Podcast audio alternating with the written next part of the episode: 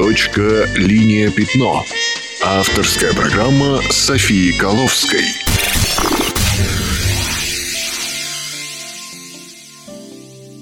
Всем привет! С вами София Коловская, и это передача «Точка. Линия. Пятно» – программа о том, как стать иллюстратором.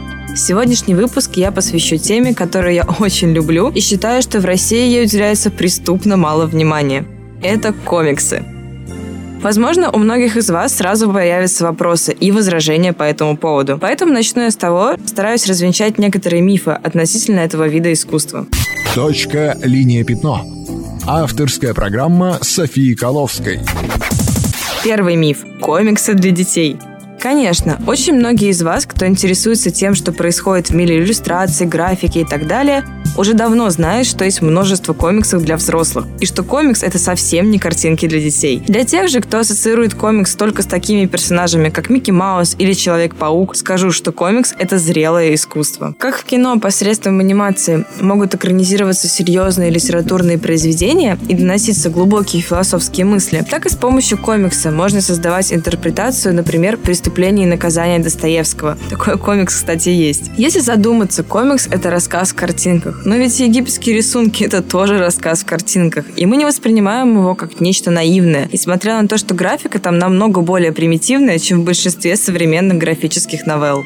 Второй миф – комиксы про супергероев. Тут я немного повторю то, что сказала в предыдущем пункте, но стоит подчеркнуть, комикс – это далеко не только про супергероев, и традиция европейского комикса построена на авторском повествовании, которое далеко от истории про людей с суперспособностями. Но и комикс про супергероев далеко не всегда такой прямолинейный, а персонажи простые, как многие люди привыкли думать.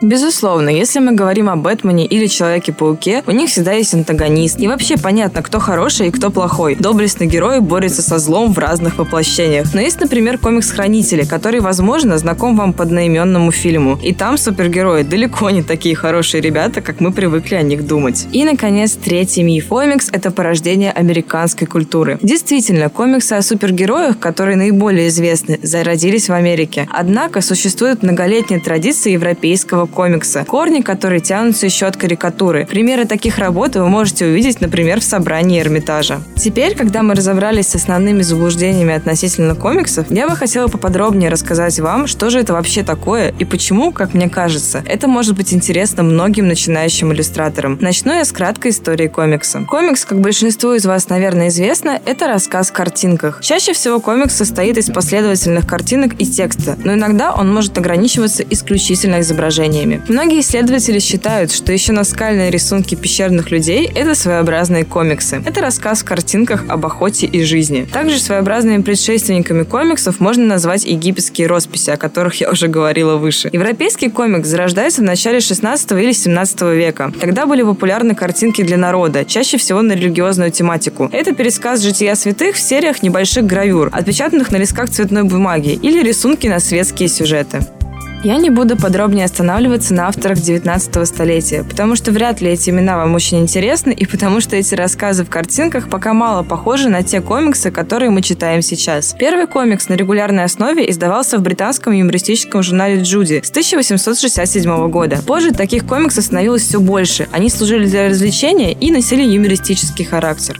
20 век – это время формирования комикса. 20-е и 30-е годы стали настоящим бумом для комикс-индустрии. В Британии появляется комикс Дэнди, а бельгийский художник Эрже создает знаменитого Тинтина. Кстати, я часто сталкиваюсь с тем, что русские люди с пренебрежением смотрят на комикс как жанр. Так вот, я как-то читала интервью с несколькими европейцами пожилого возраста, и они все говорили, что для них в детстве и в молодости единственным способом побывать в других странах был комикс про Тинтина. И они благодарны создателям этого комикса за возможность узнать кое-что, например, например, в Антарктиде, Африке или России. Был комикс, где Тинтин путешествует в Москву.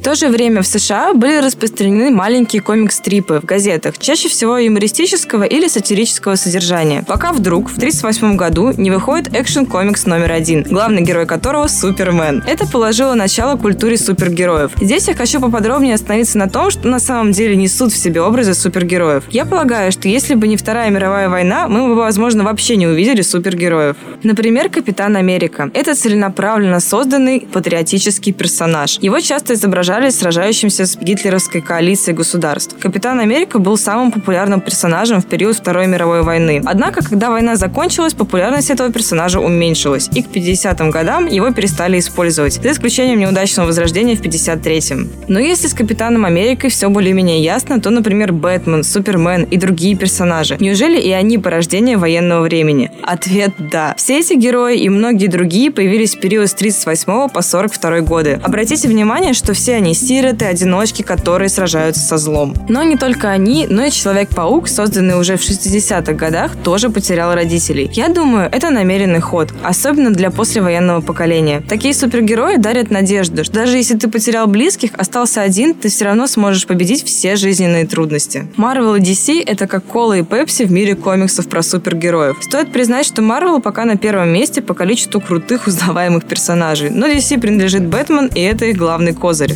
Параллельно с развитием комиксов про супергероев, европейский комикс движется по своему пути. Тут доминируют графические новеллы, где главное — это интересное повествование и авторский подход к рисованию. Я бы могла еще долго распространяться насчет истории комикса, но мне хочется еще рассказать вам, в чем же магия этого искусства.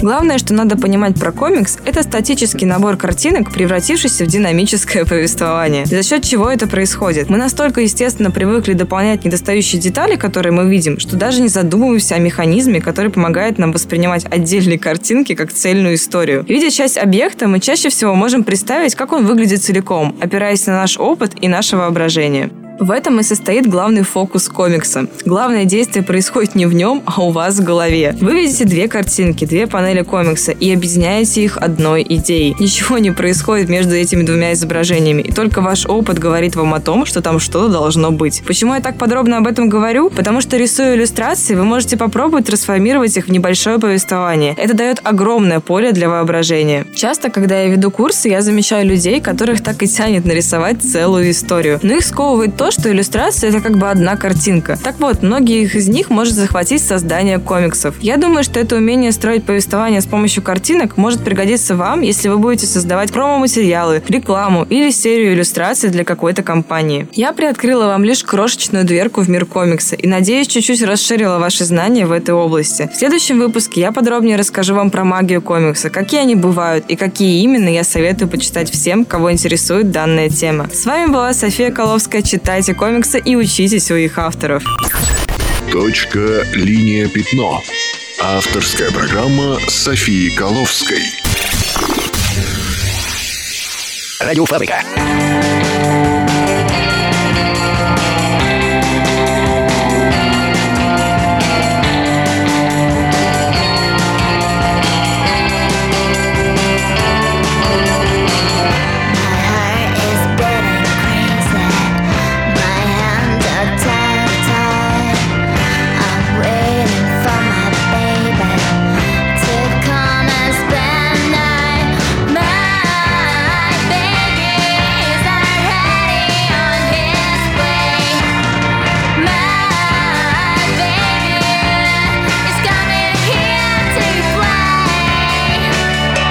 Радиофабрика.